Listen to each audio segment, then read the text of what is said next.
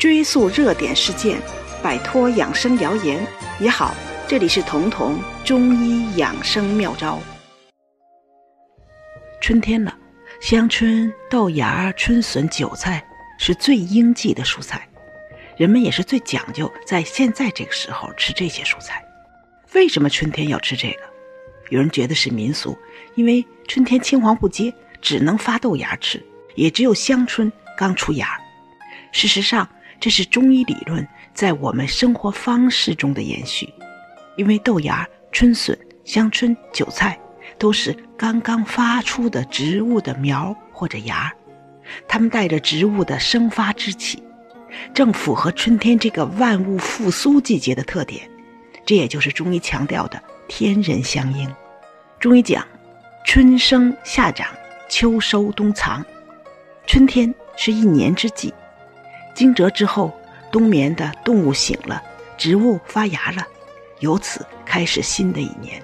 而复苏和发芽，都需要生命内里的气力往外推注，推注的有力，没有阻碍，生发的就好，生命就长势旺盛，生机盎然。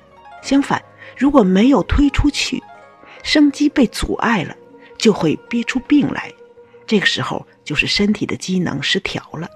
所以，中医把主春天的肝视为将军之官。所谓将军，向来都是一言九鼎、宁折不弯的。而中医的肝气就有这个将军的特点，不能受一点委屈，必须充分的舒展生发。所以，肝气最需要借助春天的生机。生发不好，肝气就会憋闷住，这就是中医说的气机不舒。中医的气相当于我们身体器官的功能，气机被阻，意思就是全身的功能就要脱节，就要失调，由此就会影响接下来一年的气血运行、身体健康。就是因为这个原因，中医特别重视春天的生发，所以才要借助植物的苗芽的发育态势，助身体的生发一臂之力。这也就是为什么立春之后要多吃香椿、豆芽、韭菜，南方要吃春笋，因为这些都是非常具有出生之势的蔬菜。除了吃这些苗芽菜，春天中医还会启动一切有利于生机勃发的生活细节。《黄帝内经》里就说了：“披发缓行，广步于庭。”意思就是在初春的时候，头发都不要扎紧。披散着，因为古人的头发是长发嘛，衣服也要宽大，哪儿都别勒着，就这样轻松随意的在院子里、庭院中散步。这样做就是为了让身体全面的放松，不锁住生机，不约束生机。同时，春天要多迎着太阳扩扩胸，因为肝经是从胸部穿过的。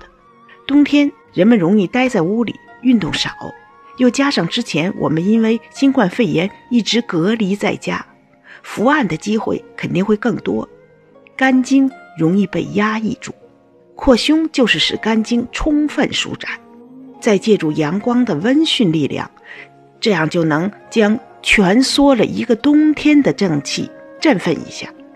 这也是中医从身体的角度为新一年开始做准备了。这些是对正常人的春季养生关键。如果原本就是一个肝郁的人，原来就很容易生闷气，而且因为生闷气已经有了甲状腺、乳腺啊这种从气上得的病，比如说甲状腺肿啊、乳腺增生啊，甚至乳腺癌，那么春天对他们就尤为重要。除了要按前面我们说的这样做，还可以借助疏肝解郁的药物，助推一下。郁闷的肝气，经常有听众朋友问我，春天养生喝什么茶最好？其实这个季节最好的茶就是玫瑰薄荷茶，用三四朵玫瑰花，十克薄荷，这个薄荷最好用薄荷梗，因为薄荷的梗比薄荷叶解郁宽胸的效果更好。再加点冰糖，不仅好喝，而且还能帮你助推想要生发又无力生发的肝气。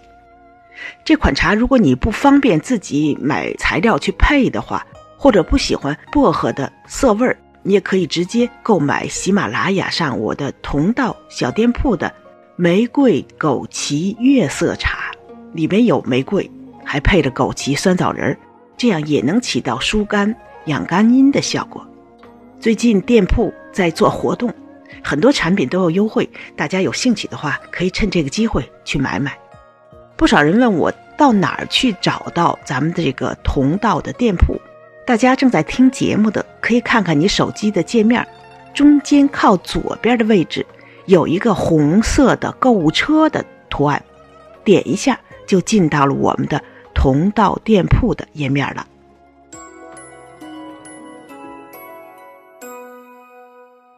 本节目由健康新同学、博吉新媒联合出品，喜马拉雅独家播放。